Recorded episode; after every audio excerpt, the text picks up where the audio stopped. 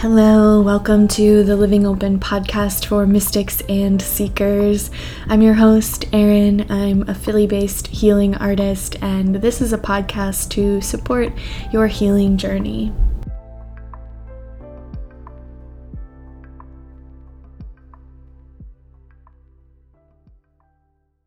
Hello, my friends. I am still getting used to not needing to do a full introduction every time I start an episode. Shout out to the new recorded intro and music. Um, but welcome, I'm so glad you're here.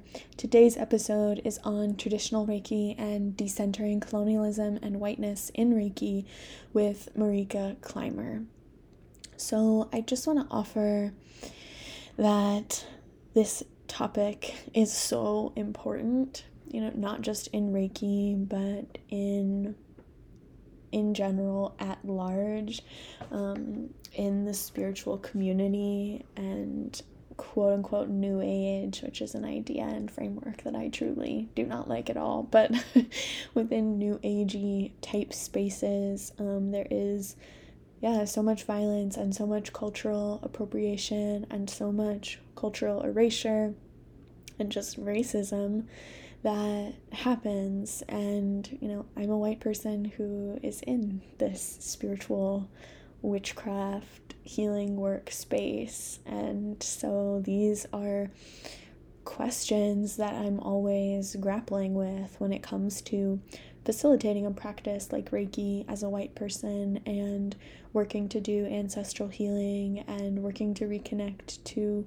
my own indigenous European practices, my own ancestors' folk medicine. So, if you are grappling with questions of cultural appropriation and decentering whiteness as a white person as well, you are so not alone, and um, it's it's really important. It's really important work. So please stay, please listen, please ask these questions, please um, engage in these conversations, even though it, it can definitely be uncomfortable. And I'm always available for these kinds of conversations as well. Hit me up on Instagram and my DMs or send me an email or whatever. And I'm always available to, yeah, have conversations about these topics. And I also am working to share some conversations this year on the podcast around European folk practices and more on ancestral healing as well. And one of those episodes I've already recorded with an incredible guest. So if you're kind of feeling that cultural void that Marika and I talk about around, you know, this disconnection from our own practices, I've got you. um, I don't have all the answers at all by far, but I've got some episodes coming for you that I hope will help you in that journey of research and reclaiming and, yeah, filling up on our own ancestry so we're not stealing and erasing and perpetuating more violence. So, with all of that being said, um, I want to tell you a little bit about Marika. Uh, Marika uses she, her pronouns, and she's a steward of traditional Japanese Reiki ways and guide in decolonial energetic healing practices. She focuses her work on approaching energetic healing and Western Reiki from a decolonial lens, integrating individual ancestral healing and embodiment as well as radical community care. Um, she is a mixed race mixed race woman with Ainu, Japanese, and European ancestry, and she's also a mother, a plant medicine maker, and a musician. And she's really cool, and she has a lot of wisdom to share. Um, and I hope as well that, you know, if you are a Japanese person or an Ainu person who's listening, that, you know, you feel seen by Marika's shares and um, that maybe yeah, you can connect with her work from that lens as well. In this episode, we talk about Marika's spiritual journey and her journey with Reiki, how she found Reiki, the roots of Reiki, and how Western Reiki is different from traditional Reiki. What is cultural exchange and what is violence and what is cultural erasure? How she has shifted her relationship with Reiki and developed a practice that decenters colonialism and whiteness shame and ancestor work, especially for European folks, engaging with Reiki with respect, disconnection from culture and from our own ancestral healing practices, cultivating our own understanding of what energetic sovereignty is and what it means to be a healer today, how she teaches Reiki, being in relationship with the practice, not just the transaction or the consumption of it, having a business for healing work, Reiki attunements, and why Marika teaches Reiki without them, and a lot more. It's really in depth. There are a couple of moments where we had a poor internet connection, so there I had to uh, crop out a couple of chunks where it was just silence, like Marika cut out and I couldn't hear anything. But um, I think the yeah the full essence of the conversation is still here. If you notice like a tiny gap where it's like, huh, that's why, that's that's what happened. Um, so before we get into the episode, I wanted to share a kind of exciting announcement. Actually, three announcements. so, I was recently on two podcasts. These are two of the announcements. I was recently on two podcasts that I want to share with you. Um, I went on the Medicine Bag with Katie, and we talked about deconstruction and religious trauma. And I went on the Moonbeaming podcast with Sarah Gottesdiener, who I have had on the show twice now, um, for a conversation around healing with the Hierophant and religious trauma and ethics in healing work and a bunch more. So I'll link to both of those episodes in the description if you want to check them out, if you're hungry for more conversations around healing and deconstruction and religious trauma, um, I think that they will feel really supportive for you. And on that note, I am opening today a exciting container. Um, it's called Holy, and it's a seven week reclamation circle for ex religious folks who want to create ex religious community and heal from the impacts of dogmatic religion together. And in choosing the name for this, what I really was feeling into is how religion told us what was holy and what was sacred, right? That was handed to us, that was given to us. And after religion, we get to decide what is holy to us. We get to reclaim our bodies as holy, our stories, our pleasure, our love, our healing, our autonomy, our freedom, our creativity, our resilience, whatever it is for you and for me, as holy, as sacred, as hallowed ground. And that feels like fucking powerful work. Um, so it's open for registration today through this Friday, March 5th only. It's going to be a small group, no more than eight people and there is an application just so we can yeah make sure it's all good a good fit for everybody. There's one full scholarship one partial scholarship um, and i think it's priced like pretty pretty amazingly accessibly um, for what it is. So yeah, the idea and the intention behind it is healing through sharing stories. So, um, six of our sessions are a guided meditation followed by a facilitated discussion and story circle around a specific topic, with one session in the middle dedicated to a big breathwork session for somatic healing and processing. So the topics are around deconstruction journeys, family and community relationships, values and beliefs, self worth and self love, pleasure, sexuality in the body, and self trust and personal power. And there's also a Mighty Networks group for yeah, all the connection and community creating between sessions. It's on Thursdays at 6 p.m. Eastern, and you can get all the details at the link in the description and check it out and apply and join us if that resonates, if that feels like that would be something that would be supportive for you. Okay, let's get into my conversation with Marika. I hope that I hope that it helps you. I hope that it opens you up. I hope that you learn something and I hope that you yeah, decide to take it deeper after this conversation and maybe make some changes or have some conversations or, yeah, just really reflect in a deep way on what's talked about here. So, I'd love to hear anything you want to share about your journey with your spiritual practice with Reiki. Hmm. Um, so my spiritual journey probably began about 10 years ago. Um, and it took me a couple of years to find Reiki. Um, and since then, my practice has really involved, um, you know, energetic healing, um, ancestral healing, uh, you know, anti-colonial work, um, critical consciousness work, um, that kind of all intersects with one another. Um, and yeah, I found uh, Reiki about eight years ago um, and was trained, you know, went through the same trainings that everyone else does, where it's, you know, that weekend workshop format. Um, my teachers were white, um, and I'm still in contact with them. Uh, not super regularly, but uh, just because we don't like live in the same area anymore. But um, they're still valuable people in my life.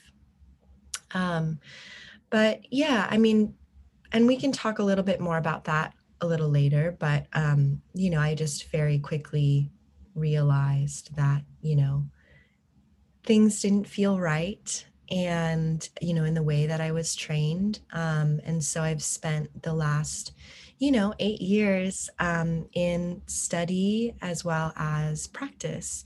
Um, and so now my practice you know looks i don't know not very much like what a typical Reiki practice looks like.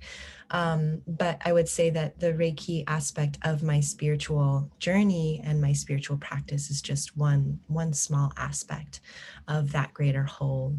Um, and so, yeah, I'm uh, feeling really grateful to be where I am right now, having my feet planted where I am right now. Um, and just, you know, continually looking forward to deepening my practice and deepening my abilities and um, all of that. Yeah.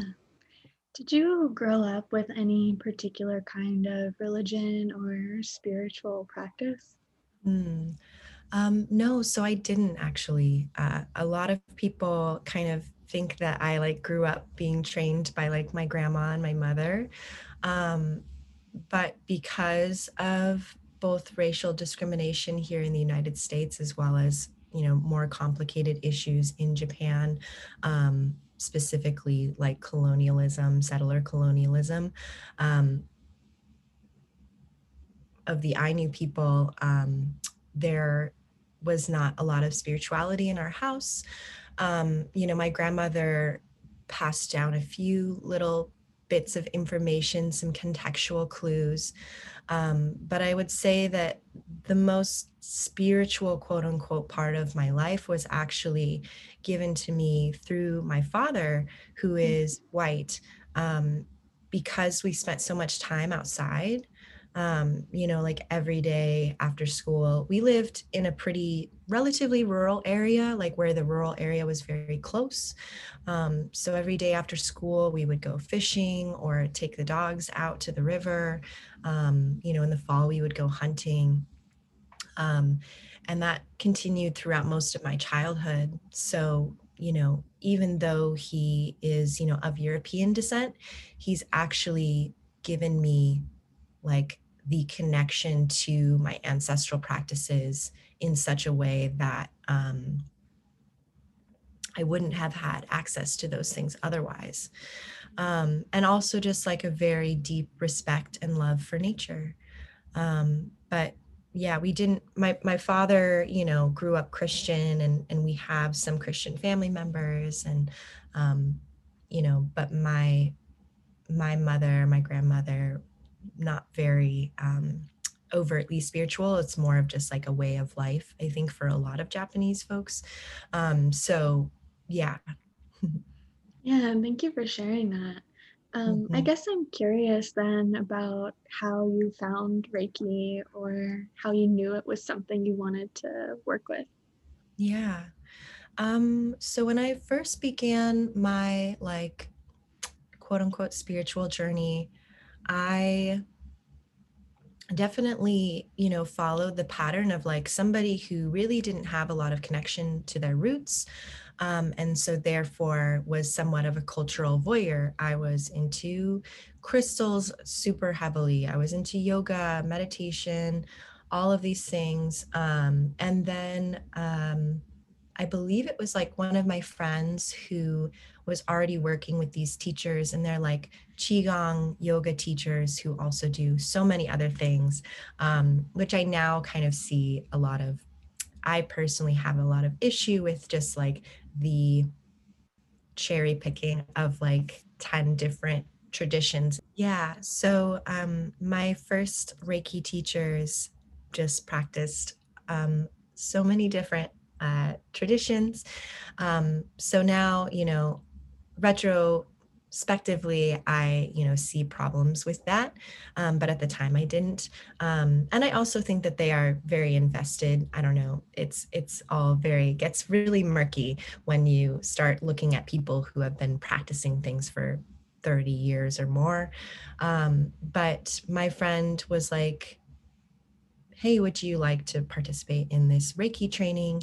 Um, and I started looking into what it was. And to me, it felt like a life calling, um, you know, as it does for so many people. Um, but after, like, during and after the Reiki training that I received, um, I was just like, hmm, like this doesn't feel like home. And which is weird because it should be making me feel more connected to like my ancestors, my heritage, my culture, um, as well as like my own spiritual energy. But I think, you know, it it really kind of hindered that that self-evolving process, that self expanding process. It wasn't until a few years after that I really started to look more critically at Western Reiki, um, and and that kind of gets us to where we are now. yeah. um, maybe if you'd like, could you share a bit about um, the roots of Reiki and how Western Reiki is different than that? Mm, hmm So, what we understand as Reiki here in the United States and the Western world is more of a obviously like commodified, prepackaged, rebranded, reprocessed um, traditional healing practice that has roots in Japan for centuries before Mikao Usui. So when we take a practice away from its cultural context and strip it of its you know cultural significance and the adjacent practices that make that particular practice possible um, we're really engaging in a form of cultural erasure um, that displaces that practice out of the culture. Um, and that is really too bad because what we end up getting is something that is so reductionist, but then also so far removed from not only the actual practice uh, in Japan, um, but it has become something completely different. Um, and which, you know, cultural exchange is not necessarily bad. Um, it isn't bad. Um, it's when we literally strip the Japaneseness from this practice that is a that is directly like violence. Um, it's when we insert other spiritual traditions, such as the chakra system, into Reiki, that that is violence. Um, and you know, it doesn't look like violence. It doesn't feel like violence because when we go to our Reiki training and we spend a day there, we don't understand. You know, one of my students pointed out, like the only reason that a Reiki training can be done in a weekend is because they've taken so much of Japanese culture out. Mikao Usui really challenges the fact that this practice has been carried by medicine people um, for hundreds, if not thousands of years, um, and how our practices, particularly like Japanese indigenous practices from like hundreds, hundreds of years ago, as well as like Ainu spiritual practices, um, have been under attack by the Japanese imperial government. So, you know, you see a decrease in not only the prevalence and of this practice particularly throughout the last you know century or two um, because it's you know being um, ostracized uh, criticized um, marginalized um, by the public as well as the imperial government um, and so I kind of forgot where I was going with that. um, but then you have, you know, somebody, it kind of resurfaces, um, you know, in the late, late 19th century, early 20th century. Um, and Mikao Usui, because of the marginalization of these more indigenous practices, um, that have been deemed sorcery and witchcraft mm. by the imperial government um, then takes this practice, removes it from its own cultural context out of this like pure medicine work, um, and you know strips it of its own lineages. Um, most of the practices that comprise uh, Mikao Usui's method for Reiki are actually deeply embedded Shinto practices, but there's no acknowledgement of that. Um, and I think that that is also very harmful. Um, there's no, you know, this narrative that he discovered this thing, quote unquote, um, really ignores the fact that um, medicine people all throughout Japan have been trying to protect this this very, um, you know, sacred practice.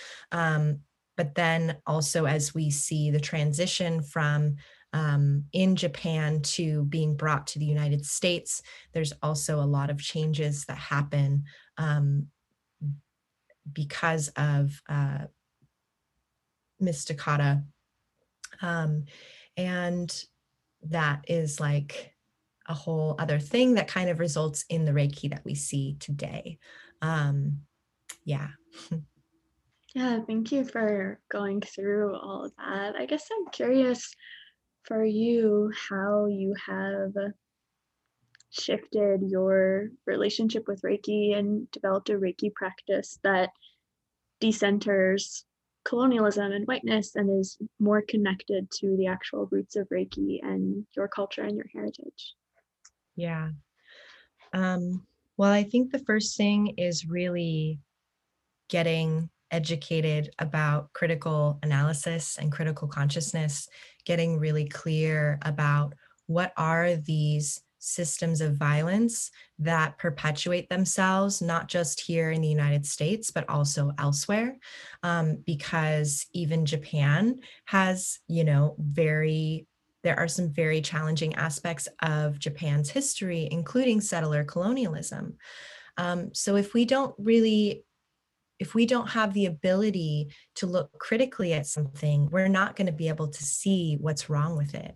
And you know we're not going to be able to look at reiki and see that anything is wrong um, if we ourselves are not doing that very big internal work. Um, that work is spiritual you know? Um, we the emphasis in the new age kind of spirituality community is like unity and love and compassion which is all true. We do all need those things. Um, but nobody you know not nobody but um, we're kind of just waking up to the fact that um, liberation is about unpacking your own racism, you know, your own um, biases. It is about dismantling these systems that oppress people, that keep them from being able to actualize their own liberation and fight for their own liberation. Um, you know, so that is a really big component of my spiritual practice is that critical work um, and that includes reading books and just being exposed to a lot of um, different types of resources podcasts whatever. Um, but i think on the other hand for me um, the biggest aspect of decentering my reiki practice from this super whitewashed, um, you know, form has really been in rooting myself in my ancestors and creating a new root system that is truly, you know, authentic to me. Um, and this is kind of also how I teach Reiki um, because, you know, people who don't have a sense of belonging within their own culture, they don't have like spiritual sovereignty. Mm-hmm. They don't have a relational sovereignty. And when we don't have those things, we are more likely to perpetuate violence onto other communities that make us feel like we belong. And for most, you know, for most practitioners, both white and people of color, Reiki has been a doorway that helps them feel more connected to, you know, to themselves, to the world, um, which is great. You know, that's a beautiful aspect of Reiki. I think the fact that so many different types of people can um, gain so much value from this practice is really beautiful. Um, however, if you don't have a connection to your own ancestors, your own lineages, you are much more likely to perpetuate violence onto other groups. Um, and and that I think is really at the heart of that issue. Um, so for me, that's really looked like figuring out what the cultural context that surrounds Reiki and this energetic healing practice um, more than it has been finding things about Reiki itself. Um, because because of the history that we kind of talked about earlier, this is what I remembered. Mm-hmm. Um, because of like state violence, there's and that's a whole like conversation as to why you know they wanted to maintain power and how they chose to do that however um, you know our our traditions have not been very well documented if they were not directly absorbed into state shinto mm-hmm. and so anything that's kind of on the outskirts of that anything that is regionally specific anything that is ainu um, really didn't get written down. Um, and so a lot of it is about getting really small pieces of, okay, this text says that palm healing was a thing. Um, though there isn't any direction as to what that process looked like, whatever. But if we look at the context that surrounds that practice, um, the worldview, the cosmology, um, the other adjacent practices. That's how we get an understanding of like what Reiki truly is, um, what energetic healing in Japan really looked like, and who practiced it. Um, and so for me, it's been um, also like committing to energetic healing specifically um, over anything else that I might, you know, find fascination with or have training with. Um, you know, while I do think that there is a lot of value in being in having multiple tools in your toolbox, um, I also think that um, this whole thing where people just like collect certifications from a million different traditions and practices is really really problematic. And you're and you know i want to teach people reiki but i want to choose people who like they want to commit their life to energetic healing spiritual healing in that way. Um you know and have other things kind of complement that. Um and be in conversation and in relationship with that. Like I work with plant medicine, you know, but I don't necessarily consider myself an herbalist. I mean, I don't call myself an herbalist. I say like folk medicine person or plant medicine person. Um, so Reiki and what my practice has become um, is really like that is my life's work. And I think that people just need to have a little bit more humility or like self examination and say, is this something that I really want to commit like my life to? Or is this just something that's like an extra like certification that I can put on my website, an extra thing that I can like add to whatever it is that I'm already offering? You know, like people who who have salons that do Reiki and like all of these different weird ways that Reiki has been um, taken uh, out of its, you know, cultural context and significance. Um, I think that is really more what has helped me, just like my commitment level, my dedication level, um, because it hasn't been profitable for me. I have spent the last so I've been pr- practicing for eight years, um, but I did not like accept money for clients or anything or teaching. I just started teaching within the last like six months or so. But um, my first time accepting money was last fall. So I practiced for seven and a half years before I accepted any money. And I don't think that that is necessarily, I, I don't think that that is something that everybody has to do. But I do see that a lot of people really jump into Reiki as a way of making money. And a lot of um, trainings really have that aspect in like in their training is like how are you going to make money doing this how are you going to set up your business um, what do you charge like all of this stuff um, which we can have another conversation about that whole aspect of it. But, um, you know, are you willing to commit a certain amount of time, maybe even two years, before you accept money?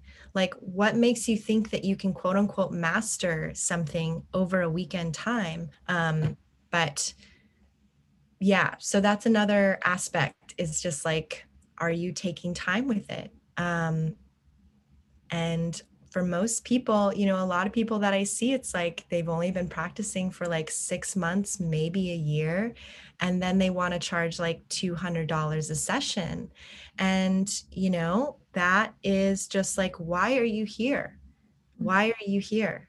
If you are a healer, you are healing your community. And it's not about the money.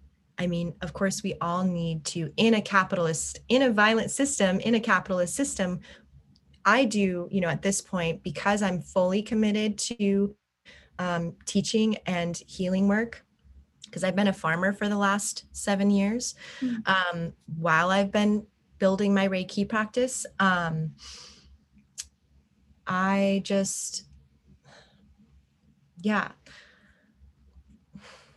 it's it's challenging. It's just challenging to me. I don't know. It's yeah. Yeah, I mean, what you're sharing is making me think of something you wrote that I'm going to read, where you said, I feel like at the root of cultural misappropriation and validating our entitlement to be a healer through various paths, we find feelings of inferiority, not enoughness, unworthiness. Like my culture is not enough, my family is not enough. And that just feels so true and so true to what you're saying and about how, like, it seems like there's this reach of like, well, if I can just learn this other thing, collect this other certification, then like I'll be enough. I'll have yeah. the skills. And I've found myself there too. Mm-hmm. Yeah. Totally. And it's something that like I have even combated, you know? Um, and so, and I think, you know, there's particularly for folks of European descent, there's a lot of like shame that goes into ancestral work um, that kind of keeps us from really dipping into those waters, or like maybe the connection to the people that we think you know weren't as violent is like hundreds of years. And so i think you know for for white folks particularly like it's a it's a dynamic process between kind of returning to those more indigenous ways of like your own lineage and really getting into and looking into that while also reckoning with like what the state of the world is right now and what you know having white you know being in a white body means um because we can't really have one without the other. Um and and i think yeah it's hard. I I totally get it. And I think because like there haven't been it hasn't been a mainstream conversation that Reiki is so fucked up right now. You know, not until like maybe the last year or so people have been starting to really like engage in dialogue around that um, because it seems like a lot of people tell me they're like yeah i've always kind of thought like something was off but i didn't know how didn't know how. And it's because people don't know enough about japanese culture to even identify like what is wrong. Um, and so for me this has been a really big recovery process because of the violence that my family endured both like during world war ii as well as after world war ii um, you know i did not grow up connected to my culture. Um it you know out of my my elders like own self-protection they chose to be as white as possible um or as japanese as possible because i'm also ainu. So i you know i really understand. I i feel that loss and i've been trying so hard over the last you know 6 years or so to really um, it's been a long process and you know it hasn't felt good all the time. It really hasn't felt good all the time.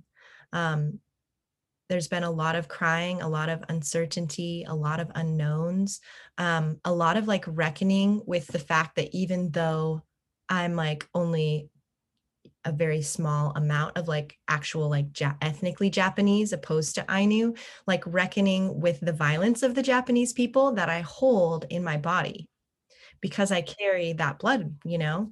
Um, here in the United States, we've kind of created, or at least, you know, popularly speak of the Japanese as being victims or like, you know, they're very, we're very sympathetic to Japanese people um, here in the United States. And the stories and the narrative that surround Japanese immigrants are often very challenging, very, you know, lots of trauma. Um, the forced imprisonment, you know, during World War II, um, the atom bomb, all of these like really big sources of trauma. However, really for me, the past few years specifically has been understanding how me uh, ascribing to that narrative of us being victims and like marginalized here in the United States and like my own family history of marginalization and racial discrimination because my my mom and my grandmother moved here so quickly after World War II, um, it really like it keeps us Japanese folks from actually reckoning with the fact that we have so much privilege and so much like violent history um, and that we are settlers on this land a lot of like people of color who come here for specific reasons like my grandmother wanted to escape poverty.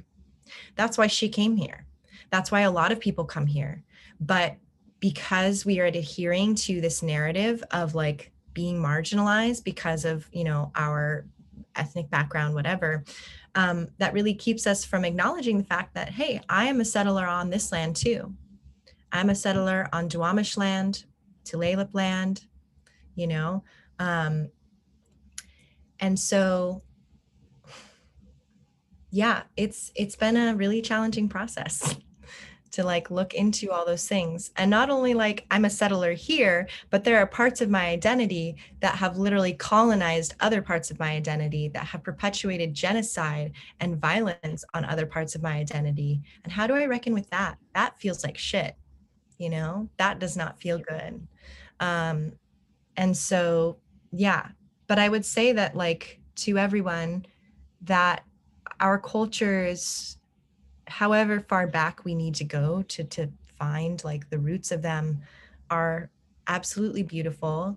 And yes it's going to take a really really long time to to really get to a place where we feel like we know you know the heart of our own individual culture that we feel like sovereign in our reclamation of that our reconstruction of that.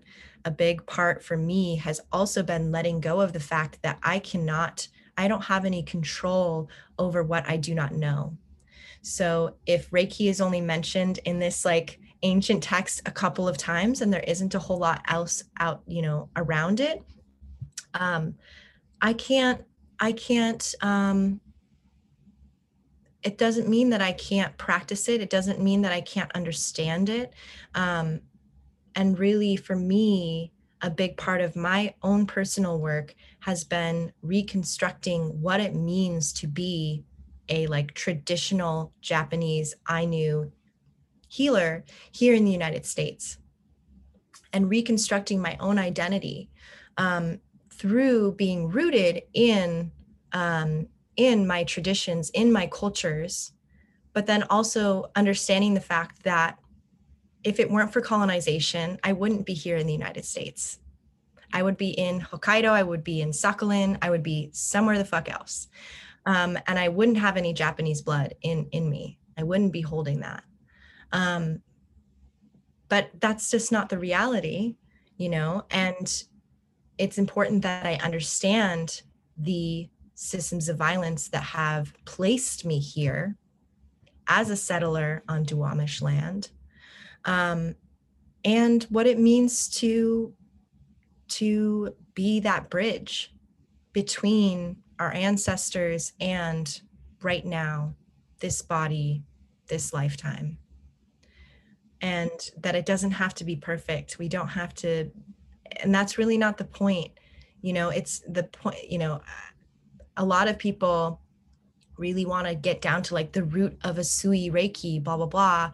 Like, that's not really the point. um, because even if you return to the roots of like the Usui method, that was just one method of literally dozens that existed at the time and then also literally one method of hundreds if not thousands of years of tradition and that was specifically designed to displace it from those traditions because of fear of marginalization, fear of being delegitimized as a practice, as a medicalized practice, because Usui also wanted to medicalize this healing um, practice, which is fine.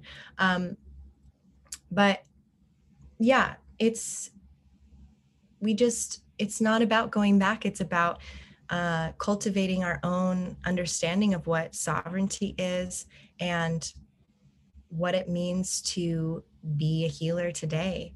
Um, because when we are rooted in our past every step forward is like in alignment you know and is actually pushing the needle forward. We're not we're not meant to just like recreate exactly what things looked like back then because that's not the reality of what things are now.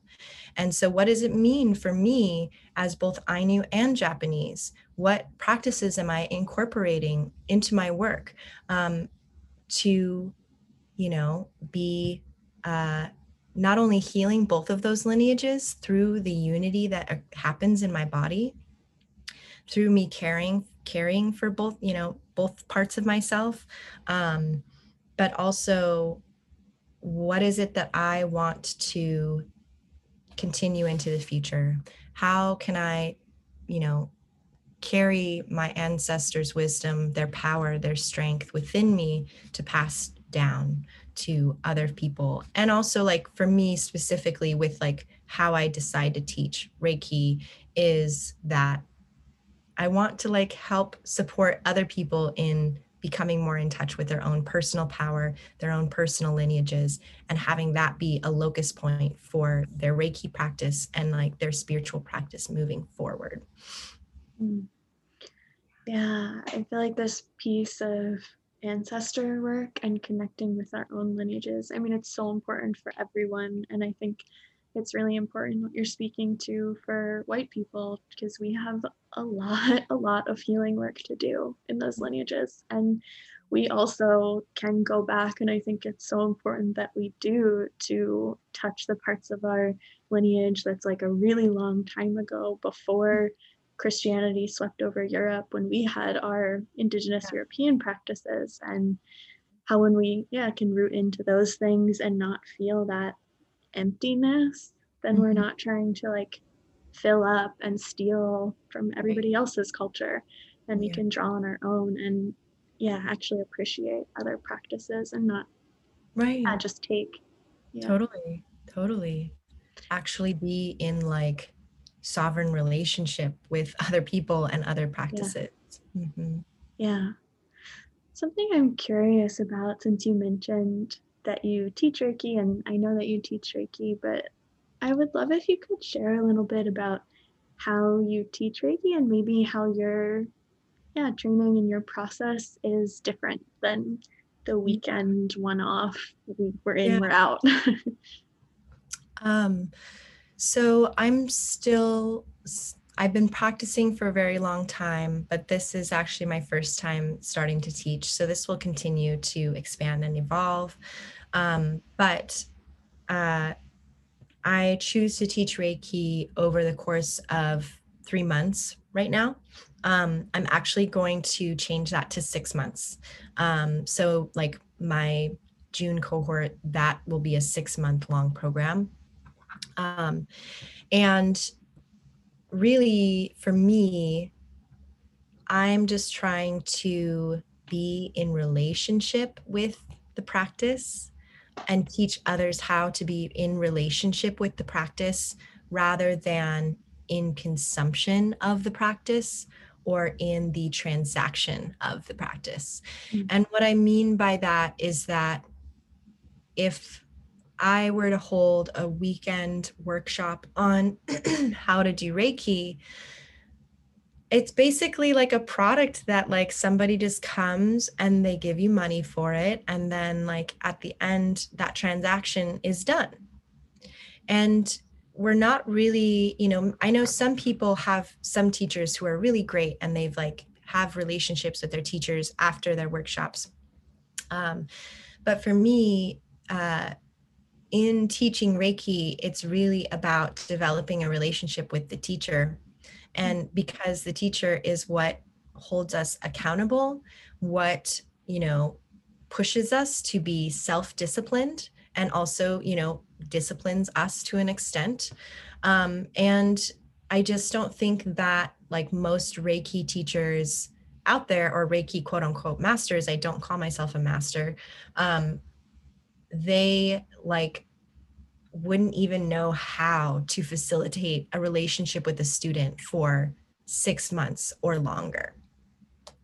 Um, because maybe they're their knowledge is only so limited that it can only fit within a weekend and that's it. Um, that could be it. Maybe their practice is only you know so limited that it can only really their techniques their you know understanding of everything is only can fit within a weekend. Um, but yeah so i choose to facilitate over three months to six months um, and we do daily practice um, throughout the entirety of that time. Obviously, I'm not present with them, but we do like initial kind of workshops on certain breathing techniques, cultivation techniques, and then those we build upon those throughout the three months, six months um, to really cultivate Reiki um, rather than being just like given it at for an exchange of money.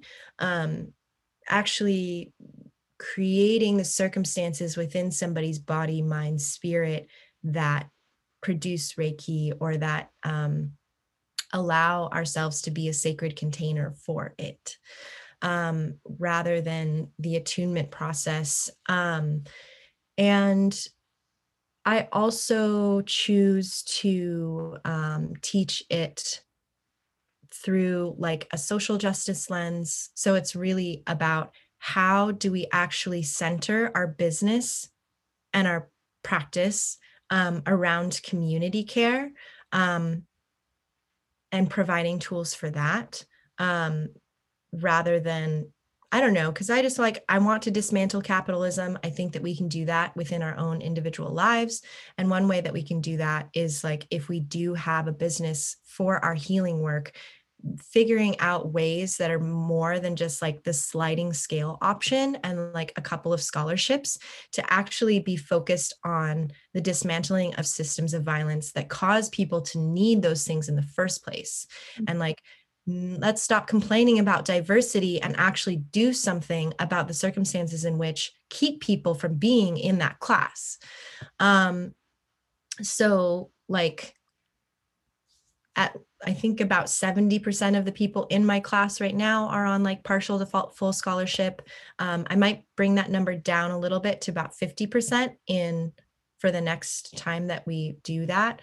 Um, and then the other portion of the how I choose to teach is the ancestral healing part, um, because I really think that that's at the root of all of this. Um, and I, from just from the past few weeks, it seems like that is really the aspect that people are really, really wanting and needing in addition to like Japanese culture and like learning about, you know, our practices and all of that. Um, but also the ancestral healing component has really touched people.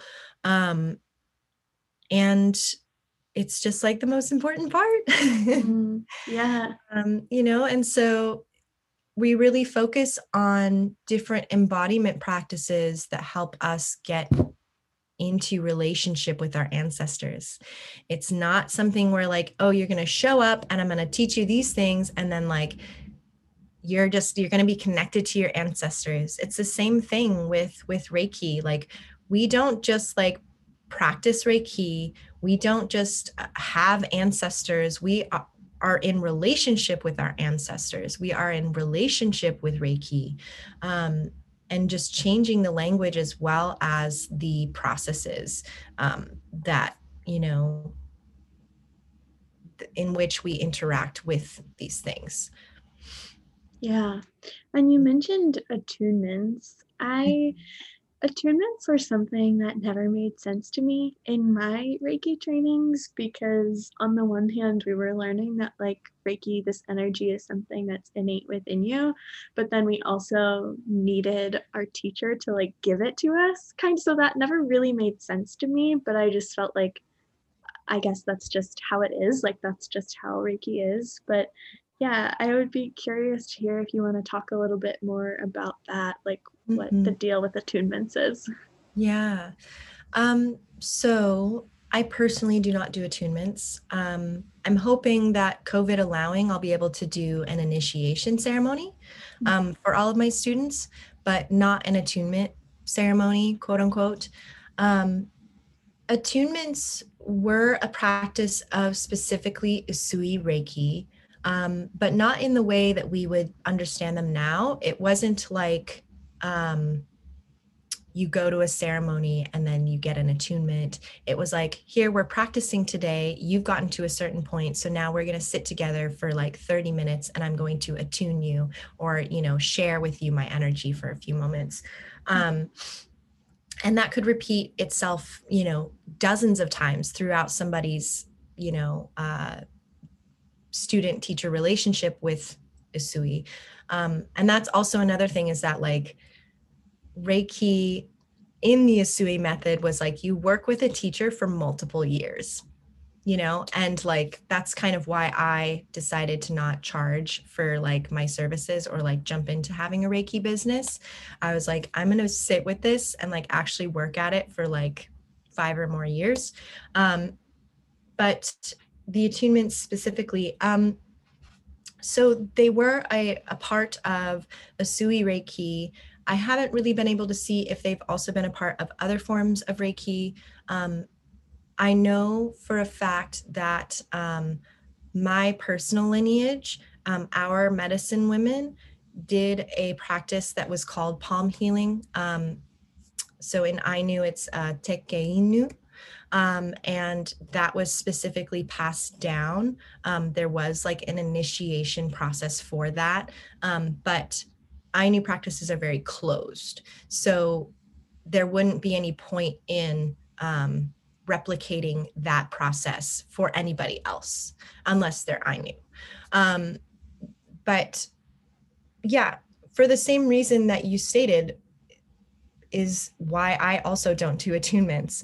Um, it doesn't make any sense to me that something that is innate and intrinsic to having a spiritual life, being a spiritual being, being a human being, um, which is absolutely spiritual, um, that we would need, you know, these attunements. And really, I think that that's what people are paying for when they go to get a training.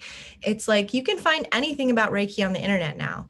So, but they have um, a monopoly on who can be attuned because only a Reiki master, quote unquote, can be attuned, which the master thing is like a recent phenomenon within Western Reiki specifically. Um, and you'll hear more about that tomorrow in the workshop. But, um, so, yeah, um, I know that some people still like people that I work with, like who are colleagues of mine, who I respect their practice. Um, they still decide to do attunements, and I think that that's great. Some people really like benefit and you know see a lot of value in the attunement process. Um, however i personally just because of the way that i teach because there's no like disciplined practice when you are just given something. If you aren't given the opportunity to cultivate that that strength that skill that power then you aren't going to be able to know how to use it when you receive it mm-hmm. and there's no like follow up with these weekend workshop reiki masters you know they don't necessarily have like enduring relationships with their students that is about practice discipline you know commitment um, and I think that that's really an issue. And when we cultivate power, we are able to use it so much more effectively, so much more efficiently. Um, and also, like, the whole point of all of the like pillars of Reiki, which are embedded in these Shinto practices, is becoming a like returning to a natural state within the body. Um, and different embodiment practices that allow for that process to happen um, so that this energy can flow through us really efficiently. Um, and so, yeah, people don't really emphasize that so much either. Um, yeah. So, but I don't, I don't mean to discredit people, you know, uh, other teachers, um, practitioners, uh, you know, Reiki has such a valuable, you know, role in a lot of people's lives and has healed a lot of people, even though it is Western, you know, this, this like uh, bastardized version of what it really is, um, speaks to the power of it. Um, but I guess also just kind of reckoning with the fact that like, has it been valuable to you or are you just exploiting a cultural technology and a cultural resource that doesn't have a limit you know mm-hmm. when we think about how reiki came to the united states and how it's practiced today it's like this unlimited quote unquote energy source that people are just literally like extracting um, without really understanding anything about the lineage from which it comes from um, and i think that that's problematic. Um, so I guess my my like request for people because I I really don't like to tell people that they're like you're doing it wrong. You know, that's not a business for me. Like I don't I don't get anything from that. Like I don't want to create a business nor like my role as a teacher. I do not want my role as a teacher to be rooted in just like judging other people and their practices. It's like you know, I like I'm part of some Facebook like Reiki groups and I just go on there to like laugh and like sometimes if I get if I'm angry and I want a place to just like be angry for a second, I'll just like scroll through. It doesn't feel like that at all to me. It feels like your business and your work is really rooted in like a love for Reiki and for Mm-hmm. spiritual practice and healing and orienting towards that. And yeah ancestral healing and talking about things that aren't okay and violence is is part of that but orienting towards yeah a love for reiki and for healing. So yeah. Thank you. Yeah. Yeah. I want to ask you the last question that i always ask on this show which is just what does living open mean to you? What comes up when you hear that? Hmm. I think living open to me uh, means really being like a clear and open vessel for spirit. Um, so much of like the embodiment practices that I do, that I engage in, um, are really just like physical embodiments of the intention that I want to be a sacred container um, and so, yeah, that is like what living open feels like to me is um, really not removing, but just mm, pushing out or like releasing the parts of myself that get stuck on things. Um, you know, some people might call this like the ego. Um, for me it's just like returning to like a most the most natural state of being as possible and mm. really realigning with what it means to be a human connected to the earth. Yeah that's so beautiful. Can you let everyone know where they can find you follow you how they can work with you yeah. Um, so my primary um, social media is at Moonhouse Northwest. So it's Moonhouse NW. Um, and my website is the same. Um, yeah, I, yeah, that's pretty much it. I'll link to it so everyone can find you. And now I'm like, I should have known you were in the Northwest. It's literally in yeah. name. yep. Born and raised. Yeah. I have never lived anywhere else. So amazing. Well, thank you so much for being here. I really appreciate your time and everything you shared. And yeah, I think it's going to help a lot of people. Thank you so much, Eryn. Thank you so much for listening. If you loved this episode, please do tap five stars and leave us a nice review on whatever podcast platform you're listening on. I appreciate it so, so much. And it's a really lovely way to be in exchange with the show, with an indie podcast. You can check out all the links mentioned in this episode in the description, and I'll be back on Monday with another episode. Make sure you subscribe so you don't miss it and stay in touch on Instagram at ERYNJ underscore or Patreon until then.